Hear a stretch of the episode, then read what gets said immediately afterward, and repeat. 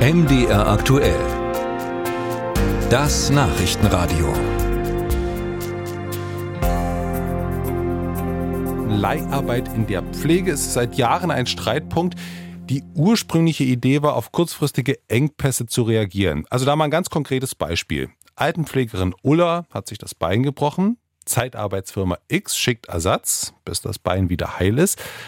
Nach ihrem Beinbruch denkt die Pflegerin aber möglicherweise, ach, so einfach ist das und arbeitet fortan auch lieber bei der Zeitarbeitsfirma X, von der ihr Ersatz kam. Sie sucht sich nun auch aus, dass sie zum Beispiel nachts lieber schläft, als zu arbeiten und finanziell, und das ist durchaus entscheidend, kommt mindestens das Gleiche rum.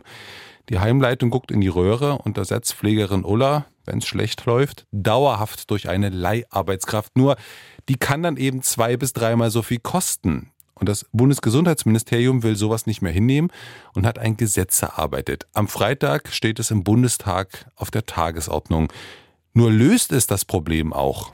Britta Felske berichtet. Karl Lauterbach will Zeitarbeitsfirmen ein Geschäftsmodell streitig machen. Pflegerinnen und Pfleger an Altenheime zu verleihen, soll sich künftig schlicht nicht mehr lohnen. Der Bundesgesundheitsminister will also die Leiharbeit nicht direkt verbieten, die Refinanzierung allerdings schon. So ein Verbot oder Quasi-Verbot findet Steffen Köcher gar nicht so schlecht. Er ist Chef der Seniorenheime Freiberg und für mehr als 500 pflegebedürftige Menschen verantwortlich. Naja, ich sage ja immer, wer äh, Privatisierung im Bereich der menschlichen Daseinsvorsorge wollte, da muss sich nicht wundern, dass die äh, Kräfte des Marktes funktionieren. Und es ist natürlich ein profitables Geschäftsmodell für Zeitarbeitsfirmen und das geht natürlich zu Lasten des gesamten Versorgungssystems.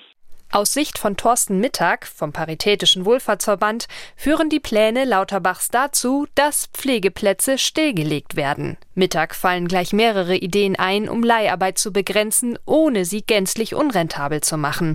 Zum Beispiel Leiharbeiter haben grundsätzlich bessere Arbeitsbedingungen als die Festangestellten. Das ist das Problem. Mittag würde da am Arbeitnehmerüberlassungsgesetz ansetzen, das einen Gleichstellungsgrundsatz vorsieht. Doch das würden viele nicht anfassen wollen. Der Paritätische Wohlfahrtsverband hat da keine Berührungsängste. Ein anderes Thema, das Thorsten Mittag vorschlägt, um die Leiharbeit hier einzudämmen, Quoten. Also wenn es eine Obergrenze gibt für die Anzahl der äh, zu Entleihenden, sei es jetzt Stunden, äh, seien es Stellen, was auch immer, dann kann man natürlich auf diese Art und Weise schon mal von vornherein begrenzen. Eine weitere Lösung, die das Haus Lauterbach hier vorschlägt, sind Personalpools in den Einrichtungen. Aus denen soll die fehlende Pflegekraft im Notfall einspringen können. Steffen Köcher von den Seniorenheimen Freiberg kann da nur müde lächeln. Wenn wir, was heute in vielen Einrichtungen der Fall ist, fast jeden Tag an der Kante laufen, dann ist die Frage, woher soll ich dieser Pool generieren? Und äh, dienen solche Pools nicht am Ende äh, dort des dauerhaften Lückenstopfens. Der Paritätische Wohlfahrtsverband schlägt daher vor, dass sich verschiedene Träger einen Pool teilen. Mehrausgaben sollte der Staat erstatten.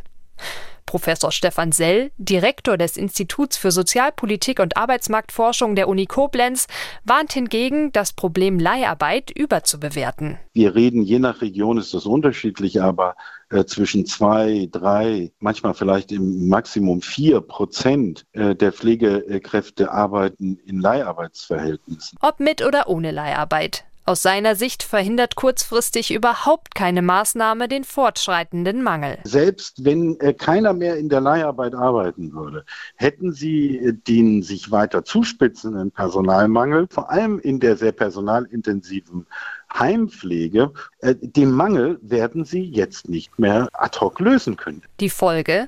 Immer mehr Heime werden schließen.